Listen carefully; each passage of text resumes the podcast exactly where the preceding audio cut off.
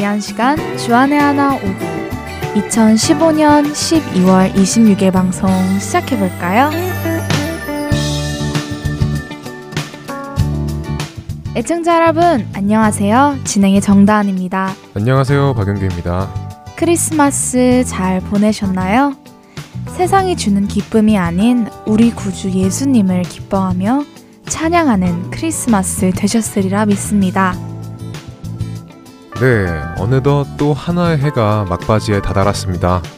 오늘은 2015년 마지막 방송인데요. 체감상 시간이 정말 빨리 가는 것 같네요. 에베소서 말씀처럼 세월을 아껴야 하는데 매해 마지막이 될 때야 비로소 세월을 펑펑 썼구나 하고 깨닫게 됩니다. 맞아요. 어렸을 때는 나는 도대체 언제 대학생이 될까 하고 기대했는데 지금 벌써 대학생이 되어 졸업을 앞두고 있습니다. 나이가 더 들수록 시간이 더 빠르게 지나간다는데 정말 세월을 아껴서 성령님으로 충만한 삶을 살아야겠다는 다짐을 하게 되네요. 네, 다한잠의 2015년 한 해는 어땠나요? 어, 2015년 한 해를 돌아봤을 때 정말 주님만 갈망하고 주님만을 따른 삶을 살았다고 생각해요? 아, 꽤 부담스러운 질문이네요. 저는요, 솔직히 매일매일 그렇게 살았습니다. 정말요? 라고 하기에는 아직 많이 부족하지만 작년보다 더욱 그리스도의 형상으로 빚어지기 위하여 깎이고 태워지는 2015년을 살았다고는 말할 수 있을 것 같네요. 아, 뭐 작년보다 많은 발전이 있는 한 해를 보냈다니 다행이네요. 네, 그럼 용규 형제는 2015년 한 해를 돌아봤을 때 어때요? 아, 저요. 2015년. 어, 2015년 한 해를 돌아봤을 때 주님을 따른다라는 이 말이 어느 때보다 더 부담스러운 한 해였던 것 같네요. 오, 주님을 따르는 것이 부담으로 다가왔다고요? 네, 주님을 따른다는 것을 쉽게 생각했던 것은 아니지만 진정한 의미를 차츰차츰 알게 되다 보니까 기쁘다기보다는 엄청 부담이 되었습니다. 첫 찬양 후에 계속해서 이야기 나누겠습니다.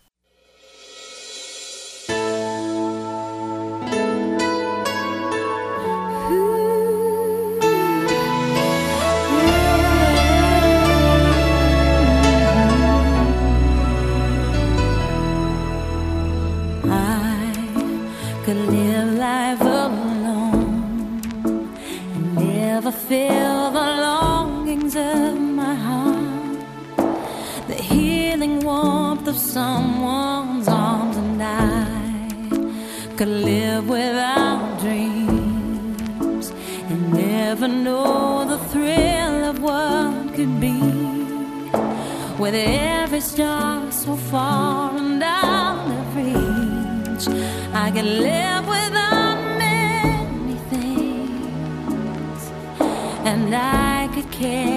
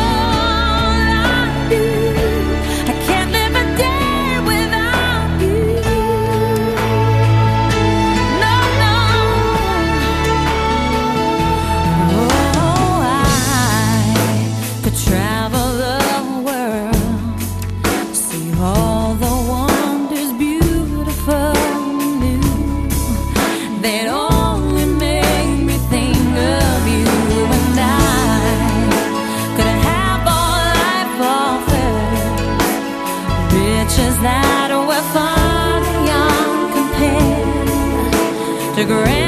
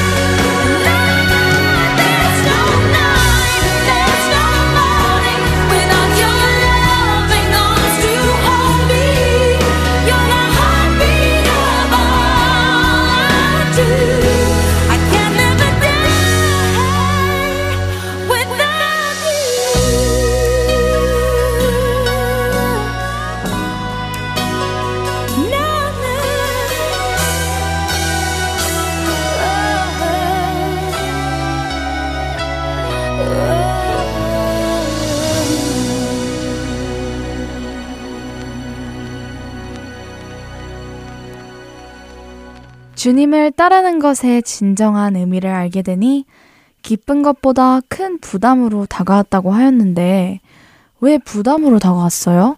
아, 제가 이 전에는 주님을 따르는 것이 교회를 결석하지 않고 잘 다니고 맡은 사역 열심히 하고 뭐 음, 말씀 찾아 읽고 기도하고 뭐 이런 것인 줄 알았어요. 네. 마치 내가 내 자신을 봤을 때 깨끗하고 바른 생활을 하고 있다?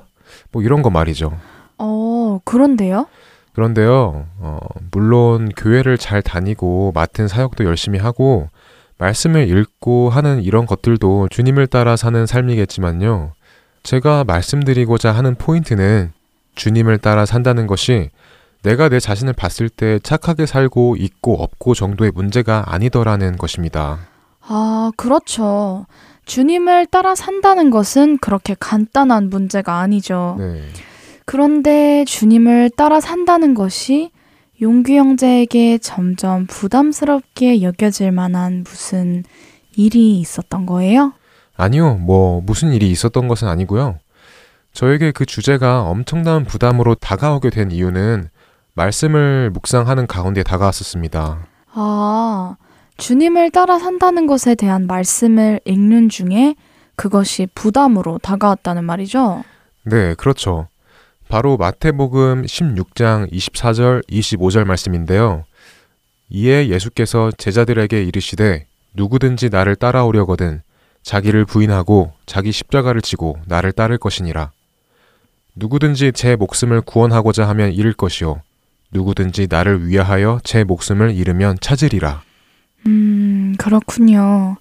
이 마태복음 16장 24절, 25절 말씀을 읽고 주님을 따르는 것이 용규 형제에게 큰 부담으로 다가온 거죠. 네, 맞아요.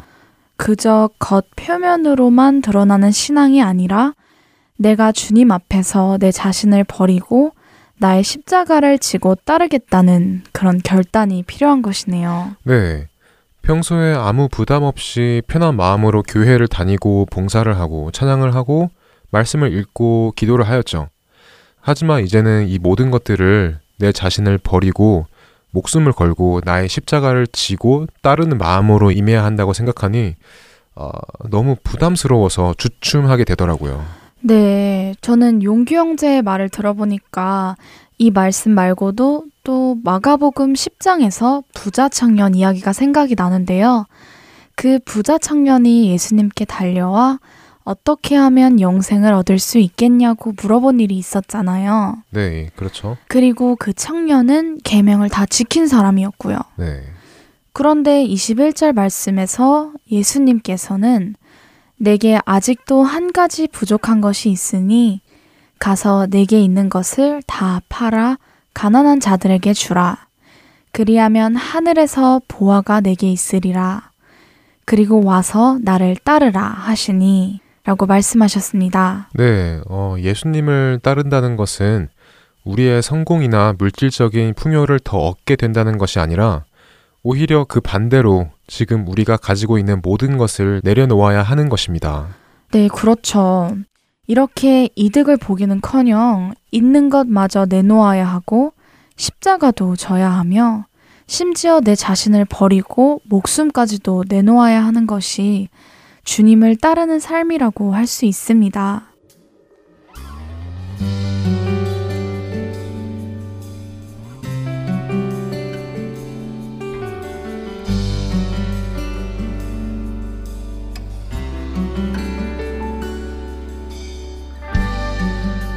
이 땅의 끝에서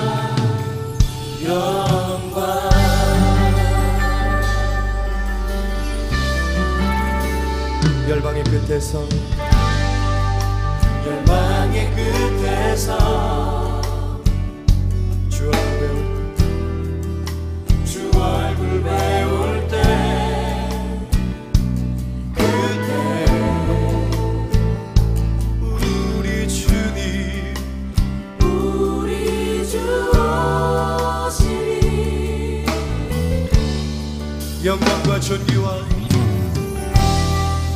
영광과 존귀와 찬양과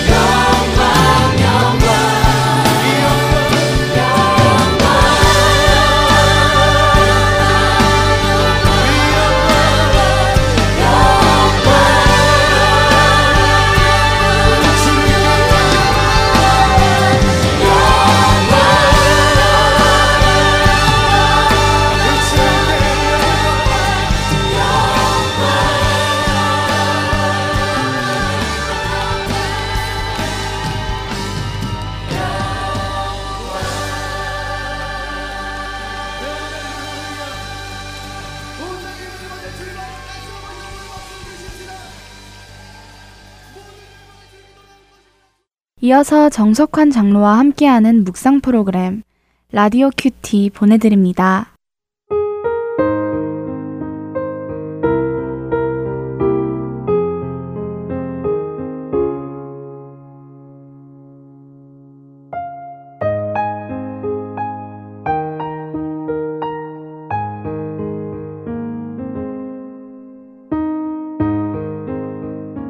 그는 시냇가에 심은 나무가 철을 따라 열매를 맺으며 그 잎사귀가 마르지 아니함 같으니 그가 하는 모든 일이 다 형통하리로다. 악인들은 그렇지 아니하며 오직 바람에 나는 겨와 같도다. 시편 1편 3절로 4절의 말씀입니다. 목회를 잘 하시는 어느 50대 목사님이 성도들에게 아침에는 잠언을 읽고 점심에는 시편, 저녁에는 복음서를 읽도록 가르친다고 하였습니다. 감사하게도 잠언은 한 달분이므로 매일 아침 한 장씩을 읽게 하고 묵상하기를 1년간 되풀이 한다면 그 사람은 경건과 삶의 지혜가 조화된 성공적인 삶을 살게 될 것이라는 게 그 목사님의 소신입니다. 솔로몬이 선대로부터 배워서 후대에게 가르친 것이 잠언입니다. 잠언을 통해서는 매일 아침 하나님의 지혜를 얻게 하고 점심에는 곤고함을 이기도록 시편 찬양을 통하여 새 힘을 얻게 하고 저녁에는 복음서를 읽으면서 사명을 다짐하게 만든다는 것입니다. 이것이 진정한 말씀 운동이라고 생각합니다. 이 시대의 성도들은 신앙도 인스턴트로 해결하려고 합니다. 이렇게 해서는 참다운 영적인 생명력을 유지할 수 없습니다. 주님은 나무와 가지의 비유를 통하여 우리에게 교훈을 주고 계십니다. 우리가 나무에 매달려 있지 않다면 우리는 곧 말라 불에 태워지는 신세가 될 것입니다. 성경은 말씀을 주야로 묵상하는 것이 물가에 심긴 나무와 같다고 하였습니다. 그러므로 우리 마음의 산에다 나무를 많이 심을 뿐만 아니라 우리 심령의 나무도 푸르게 푸르게 자라도록 말씀을 늘 가까이 하여야 하겠습니다. 이제 우리 모든 사람들이 말씀을 통해 실제적인 경건 생활을 익히고 그 다음 우리의 이세들에게도 실제적인 삶의 지혜를 가르쳐야 하겠습니다. 주님, 우리의 후세 개인과 가정과 사회와 민족이 유대민족 이상으로 내세 구원의 축복을 받을 뿐 아니라 현 신앙생활에서도 성공하여 세계적 증거를 나타내는 믿음의 복된 나라로 건설되도록 허락하여 주옵소서.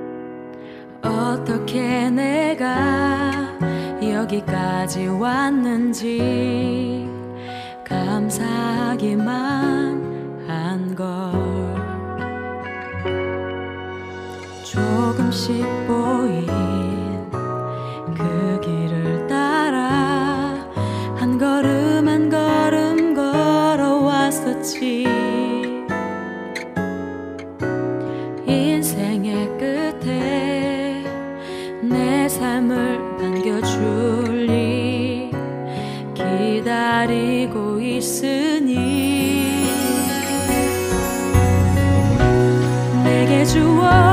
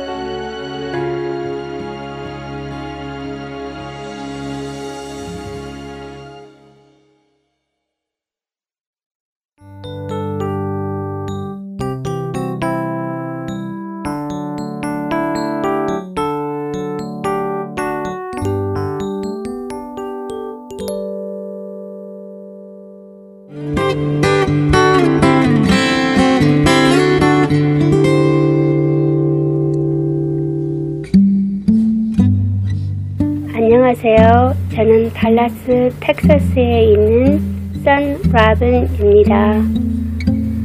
교회를 다니다가 상처받으신 분, 또 교회를 안 나가시는 분, 그런 분들에게 이 복음방송 CD를 전해드리고 있습니다. 이 복음방송 말씀 CD가 정말 땅 끝까지 전해지기를 소원합니다. 감사합니다.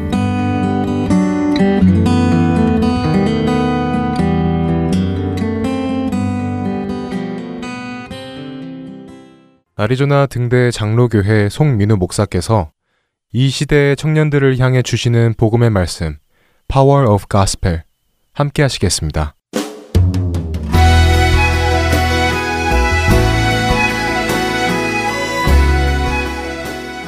할텐 서울 복음방송 애청자 여러분 반갑습니다. 요한일서 4장 10절 말씀을 보면 거기에 사랑의 정의가 나옵니다. 사랑에 대한 말씀으로 우리가 가장 잘 아는 말씀은 고린도전서 13장이죠. 고린도전서 13장에 사랑에 대한 말씀이 있지만 엄밀히 말해서 그 말씀은 은사를 설명하는 중에 사랑의 특징을 묘사하는 말씀입니다. 오래 참고 온유하고 시기하지 않고 자랑하지 않고 교만하지 않고 무례히 행하지 않고 이것은 사랑의 성격 혹은 특징이라고 말할 수 있습니다. 사랑의 정의는 요한일서 4장 10절에 있습니다. 사랑은 여기 있으니 우리가 하나님을 사랑한 것이 아니요 하나님이 우리를 사랑하사 우리 죄를 속하기 위하여 화목 제물로 그 아들을 보내셨습니다. 제가 전도사 시절에 설교할 때 이렇게 설교했습니다. 하나님을 사랑하십시오. 우리는 하나님을 사랑해야 합니다. 하나님만 사랑해야 합니다. 그렇게 설교하면서 제 마음속에 항상 이런 생각이 들었습니다. 도대체 어떻게 해야 내가 어떻게 사는 것이 하나님을 사랑하는 것일까? 오랫동안 이 문제를 고민하며 묵상했습니다. 그리고 하나님께서 답을 주셨습니다. 그런데 제가 어떻게 하나님을 사랑할 수 있는지 가르쳐 주신 것이 아니라 하나님께서 저를 얼마나 사랑하시는지를 알게 하셨습니다.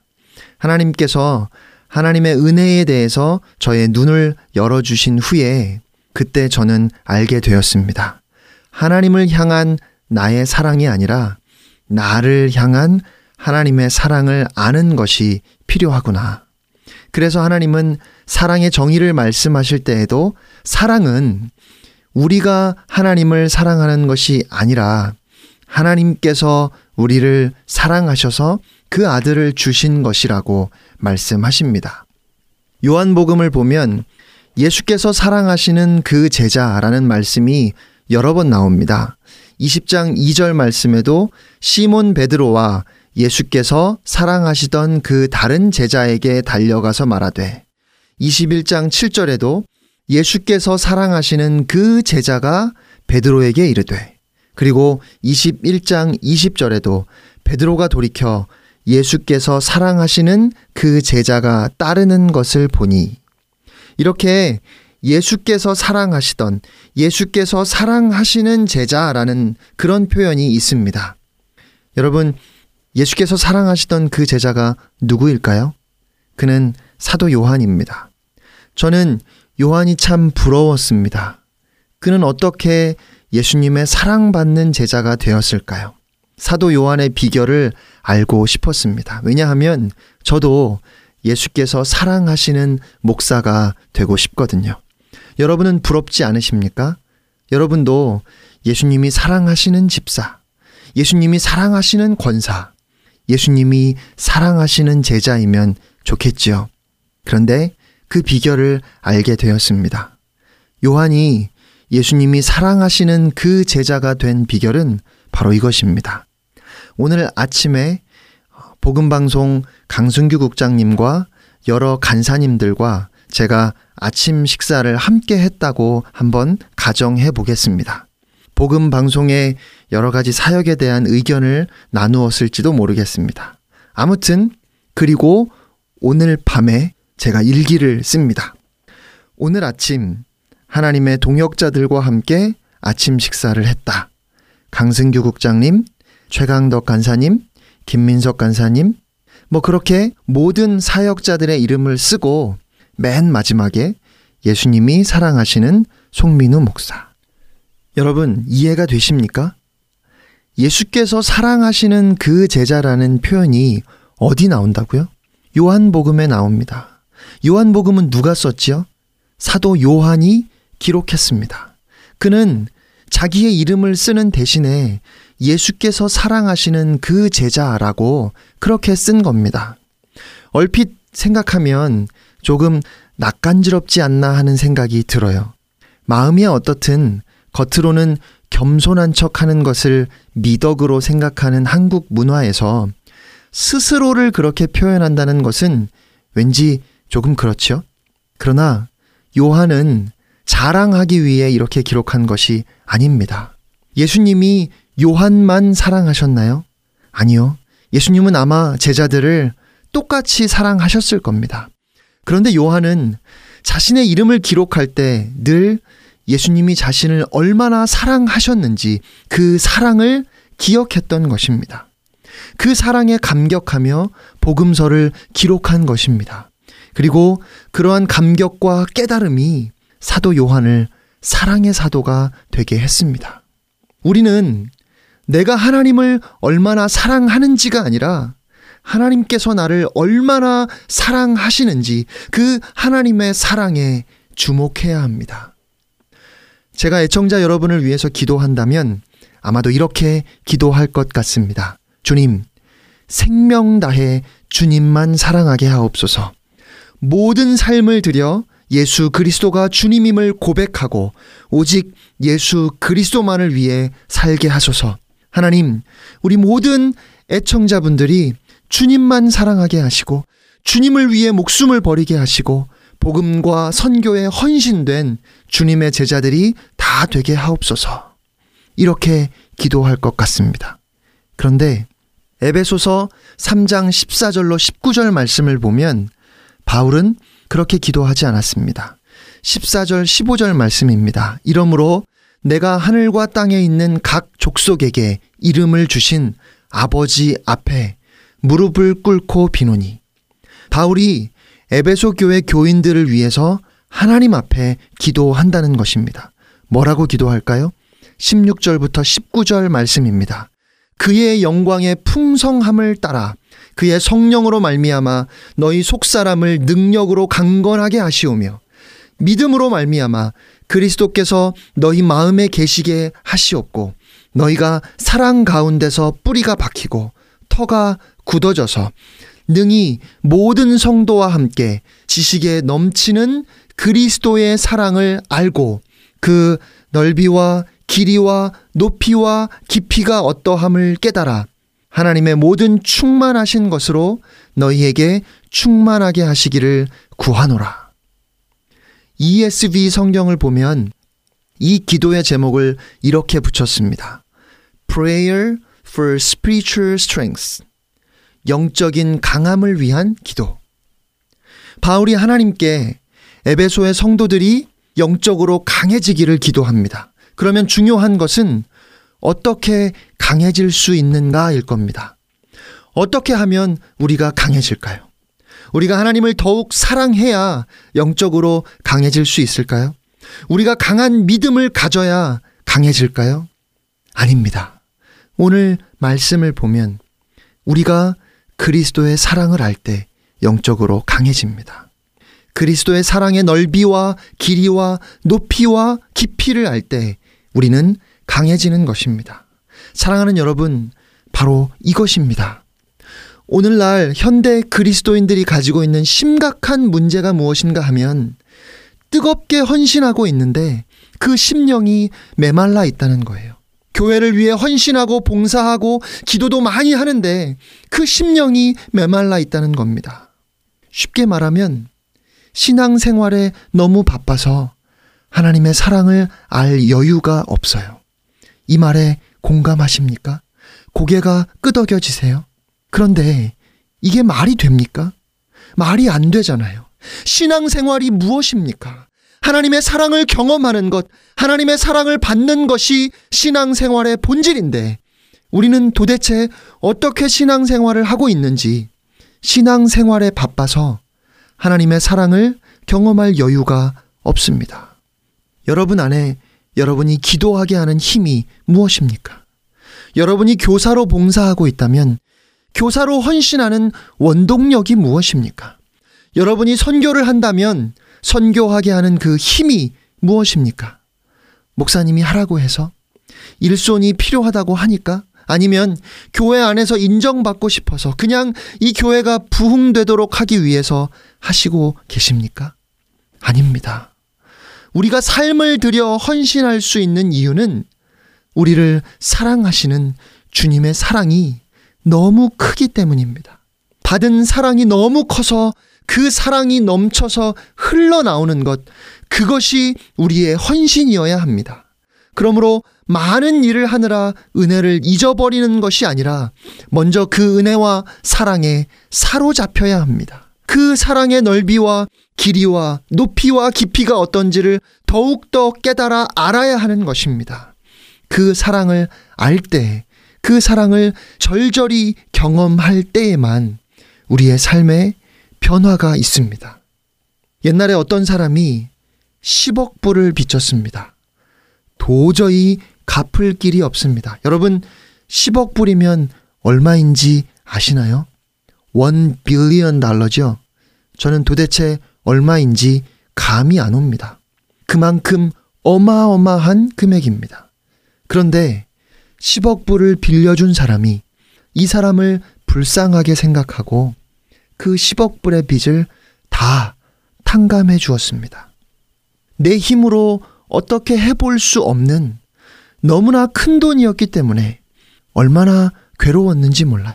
하루도 편히 잠을 잘 수가 없었습니다. 그런데 그 빚을 다 없애준 거예요.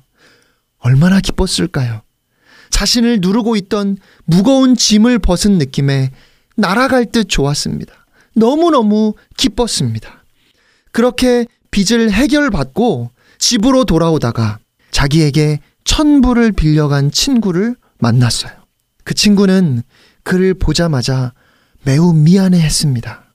그리고 지금 자신이 너무 어려운 상황과 처지에 있다는 것을 이야기했습니다. 그러나 조금만 더 기다려주면 천불을 반드시 갚을 것이라고 그렇게 이야기했습니다. 여러분, 이 사람이 어떻게 했을까요? 친구야, 사실은 내가 10억 불을 빚졌었는데 지금 그 사람이 내가 도저히 갚을 수 없다는 것을 알고 그 빚을 다 없애주었어. 그래서 내가 지금 너무너무 기뻐. 내가 10억 불의 빚이 없어졌는데 그깟 천불? 친구야, 안 갚아도 돼. 조금 더 걱정하지 마. 여러분이라도 그렇게 하지 않으시겠습니까? 내가 지금 10억 불의 빚을 탕감받았는데 내가 천불 빌려준 것 얼마든지 탕감해 줄 수 있지요. 비교가 안 되잖아요. 우리는 모두 다 하나님께 10억 불의 빚을 탕감받은 사람들입니다. 내 힘으로 도저히 해결할 방법이 없었는데 하나님께서 그냥 다 용서해 주셨어요. 그러니 얼마나 기뻐요. 나에게 조금 잘못하는 사람들에 대해서 얼마든지 관대할 수 있는 겁니다. 왜냐하면 하나님의 용서, 하나님의 은혜가 너무나 크기 때문입니다. 그런데, 그런데 문제가 무엇일까요? 하나님께서 나의 빚 10억 불을 탕감해 주셨다는 것을 몰라요. 그렇게 가슴 절절히 느껴지는 감격이 없어요. 그러니까, 그러니까 자기는 10억 불을 탕감받았으면서도 나에게 천불 빌려간 친구를 용서할 수 없는 겁니다. 여러분, 무엇이 먼저입니까? 1만 달란트나 되는 나의 빚을 탕감해 주신 하나님의 사랑이 먼저입니다. 그리고 그 사랑을 알 때, 그 사랑에 사로잡힌 바 될 때, 우리에게 백데나리온 빚진 사람을 기꺼이 용서할 수 있습니다. 도저히 용서가 안 되는데 억지로 용서하려고 노력하는 것이 아닙니다. 하나님의 사랑을 알고 그 사랑에 감격해서 살아갈 때 우리의 마음이 너그러워지는 것입니다. 넉넉하게 베풀고 너그럽게 용서하는 삶을 살 수 있게 됩니다. 하나님의 사랑을 알 때 그 사랑이 그 은혜가 우리를 그렇게 변화시키는 겁니다. 한국 교회 성도들은 큐티를 참 열심히 하는 것 같습니다. 큐티 세미나를 가보면 강조하는 것 중에 하나가 말씀을 묵상하고 나서 반드시 구체적인 적용이 있어야 한다는 것입니다. 그런데 우리의 큐티를 보면 신기한 것은 본문은 매일매일 다른데 적용은 늘 똑같습니다. 저도 참 오랫동안 큐티를 하면서 늘 다짐을 했습니다. 오늘은 좀 이렇게 살아야지. 하나님만 사랑해야지. 사람들에게 웃고 친절하고 또 그들도 사랑해야지. 그리고는 저녁이 되면 매일 좌절합니다. 단 하루도 말씀대로 살았다고 그 말씀을 실천했다고 자신할 수 있는 날이 없어요. 그런데 어느 날, 그날도 제가 큐티를 하는데, 그날 저는 저에게 오신 예수님의 은혜를 다시 한번 깊이 묵상하게 되었습니다. 말씀을 통해서 저에게 다가오셔서 저의 손을 잡아주시는 그 주님의 모습이 보이는데, 제가 얼마나 울었는지 모릅니다. 한참을 울다가 시간이 너무 많이 가서 구체적인 적용을 못 쓰고 그냥 큐티를 끝냈습니다. 그리고 하루 종일 그 주님의 은혜를 또 생각하고 또 생각하면서 지냈습니다. 너무 좋아서요. 그런데 그날 밤에 하루를 돌아보니까 제가 다르게 살았더라고요. 예전에는 운전하면서 혹시 난폭하게 끼어드는 사람이 있더라도 화내지 말아야지. 참아야지 다짐을 했는데 그런 상황에 처하면 나도 모르게 이미 화를 내고는 그런 나의 행동 때문에 죄책감에 사로잡히고 좌절할 수밖에 없었어요. 그런데 그날은 그보다 더한 상황에서도 제가 화를 안 냈더라고요. 여러분, 중요한 것은 화가 나는 것을 참는 저의 모습을 본 것이 아니고요. 그런 상황에서도 화가 안 나는 저를 보게 되었다는 것입니다. 제가 참은 것이 아니에요. 분명히 화를 낼 상황인데 화가 나지 않았어요. 왜냐하면 제가 주님을 바라보고 있었으니까요. 주님의 사랑을 묵상하고 있었으니까요. 사랑하는 여러분, 저는 이것이 복음의 능력으로 사는 삶이라고 믿습니다. 내가 주님을 사랑해야지라고 결심하면 그러면 우리는 넘어지고 실패합니다. 그런데 나를 사랑하시는 주님을 바라봐야지 하면 그렇게 주님을 바라보면서 나도 모르게 주님의 말씀대로 살고 있는 나를 발견하게 되는 것입니다. 우리가 하나님의 말씀대로 살기를 원하는 것은 우리의 힘이나 우리의 능력이 아니라 우리를 위해 독생자를 주시기까지 사랑하신 그 하나님의 사랑의 충만함으로 나를 사랑하셔서 나를 위해 자기의 몸을 버리신 예수 그리스도의 능력으로 바로 복음의 능력으로 살기를 원하는 것이니까요. 그래서 우리가 매일 집중해야 할 것은 우리의 사랑이 아닙니다. 그러면 자꾸만 과거에 집중하게 돼요. 내가 하나님을 충분히 사랑했나? 하, 나는 오늘도 하나님을 사랑하지 못한 것 같아. 결국 죄책감이 들게 되죠. 그러나 성경은 말씀합니다. 하나님이 먼저 사랑하셨기에 우리도 사랑하게 됩니다. 하나님의 사랑을 알 때 우리가 강해집니다. 하나님을 향한 나의 사랑이 아니라 나를 향한 하나님의 사랑을 믿으면 우리는 미래를 볼 수 있습니다. 오늘보다 내일 더 많이 하나님을 사랑하게 될 것입니다. 하나님을 향한 우리의 사랑은 이랬다 저랬다 해요. 언제는 내가 정말 주님을 사랑하는 것 같다가도 언제는 그 사랑이 있는지조차 모르겠어요. 하지만 우리를 사랑하시는 하나님의 사랑은 변함이 없습니다. 변함없고 굳건한 그 사랑, 하나님의 사랑에 집중하시기 바랍니다. 그러면 우리도 굳건하고 흔들리지 않게 됩니다. 우리가 영적으로 강건해지는 것입니다. 저는 하나님께서 우리의 사랑에 감동받기를 원하시는 것이 아니라고 생각합니다. 오히려 하나님은 우리가 하나님의 사랑에 감격하기를 원하십니다. 그래서 오늘도 하나님은 우리에게 내가 너를 얼마나 사랑하는지 아느냐고 물어보십니다. 또 그래서 사도 바울은 능히 모든 성도와 함께 지식에 넘치는 그리스도의 사랑을 알고 그 넓이와 길이와 높이와 깊이가 어떠함을 깨달아 하나님의 모든 충만하신 것으로 너희에게 충만하게 하시기를 구하노라 라고 기도한 것입니다. 이 말씀을 존 스토트 목사님은 이렇게 설명했습니다. 하나님의 사랑은 모든 이방인들까지 다 품을 수 있을 만큼 넓고 그 어떤 죄인의 죄라도 다 용서할 수 있을 만큼 깊으며 바로 그 죄인을 하늘로 올리기까지 높고 일시적으로만이 아니라 영원히 영원히 계속될 만큼 길다. 하나님이 그 사람도 사랑하실까? 아니, 저런 사람도 사랑하는 것이 옳을까 하는 의문이 생길 때 여러분, 하나님의 사랑의 넓이를 묵상해 보시기 바랍니다. 하나님이 나 같은 죄인도 마음속 깊은 곳에 감추어서 아무도 알지 못하지만 나는 알고 있는 이 끔찍한 죄도 하나님께서 용서하실까 하는 불안이 생긴다면 하나님의 사랑의 깊이를 묵상하시기 바랍니다. 반복되는 죄와 거듭되는 실패로 인해서 이제 더 이상은 하나님께서 나를 사랑하실 것 같지 않고 그래서 하나님이 이제 더 이상은 내 편이 아닐 것 같아서 두려울 때 여러분 하나님의 사랑의 길이를 생각해 보시기 바랍니다.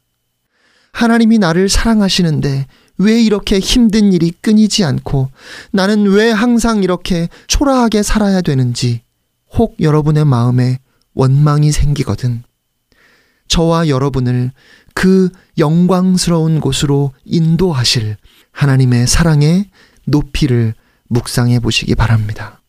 우리가 그리스도의 사랑의 넓이와 길이와 높이와 깊이가 어떠한지를 깨달아서 그리스도의 사랑을 알 때 우리는 하나님의 충만하심이 우리 안에 충만하게 살아나는 것을 경험하게 될 것입니다. 예수님이 세례를 받으시고 요단강에서 나오시자 하나님 아버지께서 말씀하셨고 그 음성이 들렸습니다. 이는 내 사랑하는 아들이요. 내가 그를 기뻐하노라. 그리고 광야에서 40일을 밤낮으로 금식하신 후에 마귀의 유혹이 있었습니다. 마귀는 예수님을 유혹하며 이렇게 말합니다. 만일 네가 하나님의 아들이거든 이 돌을 명하여 떡이 되게 해라. 또 만약 네가 하나님의 아들이라면 높은 곳에서 뛰어내려 천사들이 받들게 하라. 마귀는 한 단어를 살짝 빼버렸습니다. 무엇이지요? 사랑하는입니다. 하나님은 이렇게 말씀하셨습니다. 이는 내 사랑하는 아들이요 내가 그를 기뻐하노라. 그리고 마귀는 이렇게 말했습니다. 네가 만일 하나님의 아들이라면 왜일까요?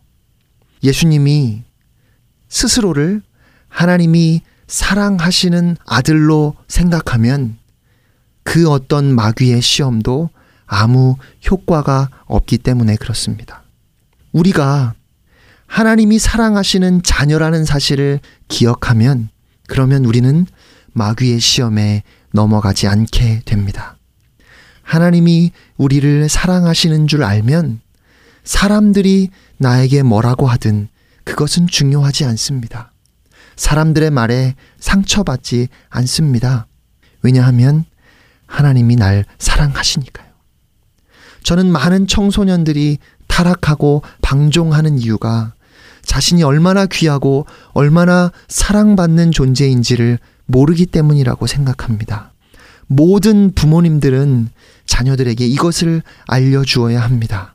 너희는 하나님이 사랑하시는 아들이고 딸이란다.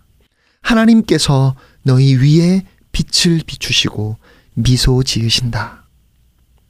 예전에 제가 책을 사면 제일 앞장에 제 이름을 쓰는데 이렇게 썼습니다. 무익한 종, 송민우 목사.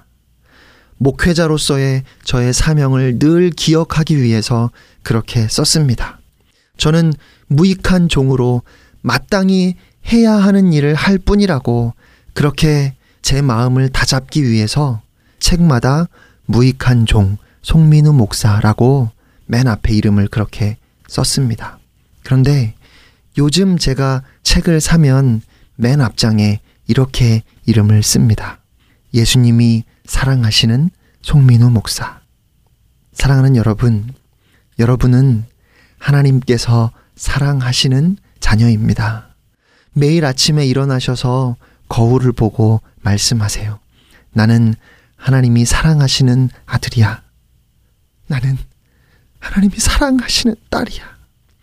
하나님이 오늘도 변함없이 나를 사랑하셔. 사랑하는 여러분, 여러분을 향한 그리스도의 사랑의 넓이와 길이와 높이와 깊이가 어떤지를 더욱더 깨달아 알게 되시기를 주님의 이름으로 축원합니다. 여러분의 인생이 순탄치 않고 고난과 시련이 있다고 할지라도 혹 살면서 인생이 나에게 너무 벅차고 버겁다는 생각이 들 때라도 여러분을 하나님께서 정말로 사랑하고 계시다는 것을 여러분 기억하시기 바랍니다. 우리가 하나님의 사랑을 확신할 수 있는 것은 우리의 삶에 고난이 없어서도 아니고 우리가 하는 모든 일이 술술 다 잘 풀려서도 아닙니다.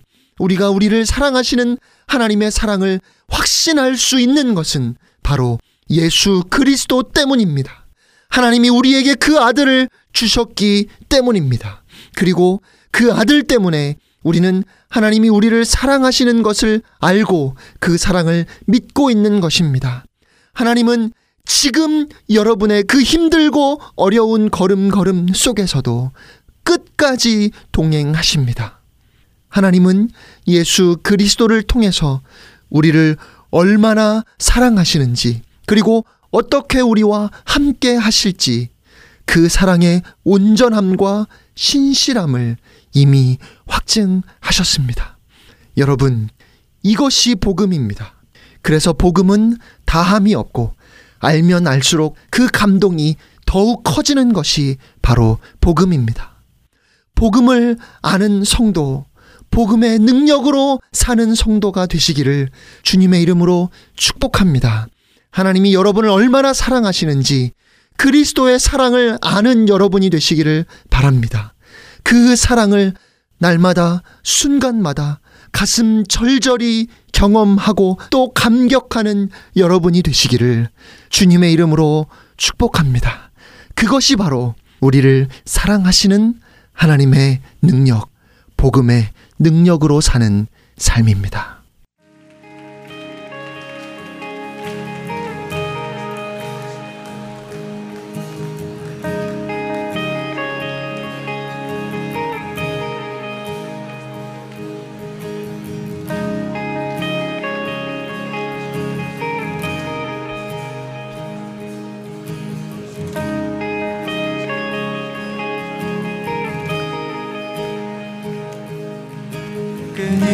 내 연약함 나를 둘러싸고 깊고 어두운 외로움에 나 신음할 때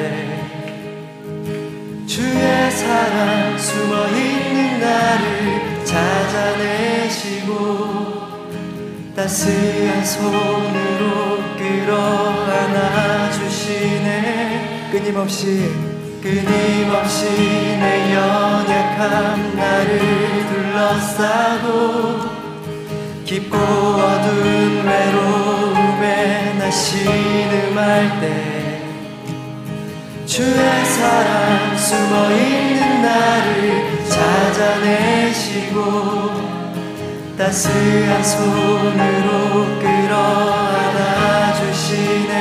다함 없는 주의 사랑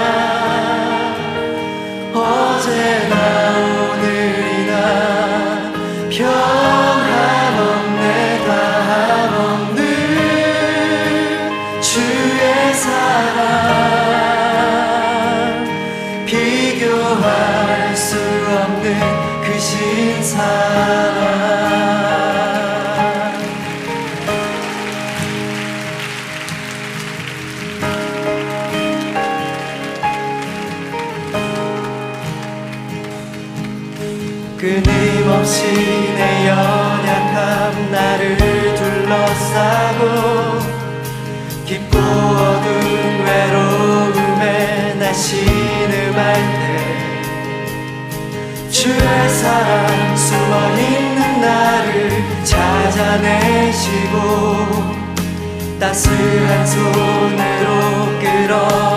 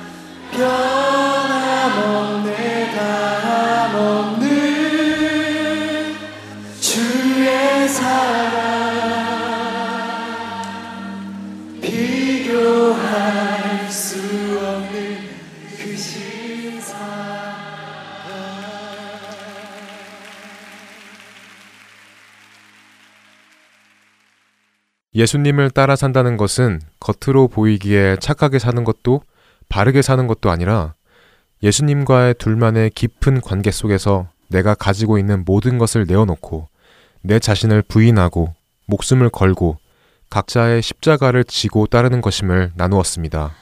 네, 빌립보서 3장 7절 8절 말씀에서 사도 바울은 무엇이든지 내게 유익하던 것을 내가 그리스도를 위하여 다 해로 여길 뿐더러 또한 모든 것을 해로 여김은 내 주 그리스도 예수를 아는 지식이 가장 고상하기 때문이라. 내가 그를 위하여 모든 것을 잃어버리고 배설물로 여김은 그리스도를 얻고 라고 말하였습니다. 네, 예수님께서 부자 청년에게 내게 있는 것을 다 팔고 예수님을 따르라고 하신 것처럼 바울은 예수님을 얻기 위하여 예수님을 따르기 위하여 자신이 지금 가지고 있는 모든 것들을 해로 여기고 배설물처럼 여겼습니다. 이것은 재산뿐만이 아닐 것입니다. 무엇이든지 내가 사모하고 만족해야 하고 유익하다고 생각하는 모든 것들, 예수님을 따르는 것을 방해하는 모든 것들을 말씀하십니다. 그것들을 해로 여기고 배설물처럼 여길 수 있어야 한다는 말씀입니다. 그리고 그 일은 우리가 자기 자신을 부인하기 전에는 가능하지 않을 것입니다. 우리는 자신을 부인해야 합니다. 버려야 합니다. 우리가 우리 스스로를 부인하지 않는다면 우리는 예수님을 부인하는 삶을 살 것이고 예수님을 해로 여기는 삶을 살게 될 것입니다. 즉, 우리는 결코 예수님을 따를 수 없을 것입니다. 이렇게 예수님을 따라 사는 것에 대하여 이야기를 나누어 보니까요. 예수님을 따라 산다는 것은 공적인 삶이나 사적인 삶이나 우리의 삶의 모든 분야와 뜻을 예수님의 철저한 간섭과 지배와 뜻 아래에 두는 것이라는 생각이 드네요. 네, 저도 같은 생각이 듭니다. 이렇게 이야기를 더 나누고 나니까 왠지 더한 부담감이 느껴지네요. 저도요. 하지만 두렵지는 않습니다.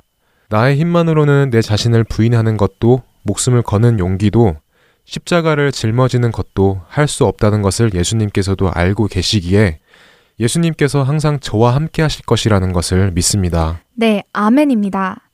분명히 예수님을 따르는 삶은 힘들 것입니다. 편안하지 않고 어떤 고난이 따를지도 모릅니다. 우리의 기대를 만족하게 하는 것들도 없겠죠. 하지만 예수님을 진심으로 사랑한다면, 신뢰한다면, 우리는 예수님을 따르는 삶을 살아야 합니다. 하나님께 가는 길은 오직 예수님 한 길이기 때문입니다. 결코 다른 길은 없습니다. 네, 지금 당장 아무것도 보이는 것도 없고 보이지 않는 길을 가려니 어색하고 힘들고 모호할 것입니다. 저도 그렇고요. 그럼에도 불구하고 순종하는 마음으로 예수님을 따르기를 원하신다면 혼자가 아닌 우리 모두 함께 예수님을 따르기를 소망합니다. 네, 2015년의 마지막 주가 지나가고 있습니다. 그리고 2016년 새해가 밝아옵니다. 새해에는 같은 곳을 바라보며 같은 길을 걷는 저희와 애청자 여러분들이 되기를 간절히 기도하겠습니다. 저희는 여기에서 인사드리겠습니다. 오늘도 예수님 오시는 그날만을 바라보며 청년들을 위한 방송 주안의 하나 오부 마치겠습니다. 저희는 2016년에 다시 뵙겠습니다. 새해 주님께서 주시는 평안과 축복이 애청자분들과 그 가정에 가득 넘치기를 바랍니다. 네, 애청자 여러분, 새해 복 많이 받으시고요. 예수님과 더 가까워지는 새해가 되기를 바랍니다. 사랑합니다. 안녕히 계세요. 안녕히 계세요. 주 안에 있는 나에게 주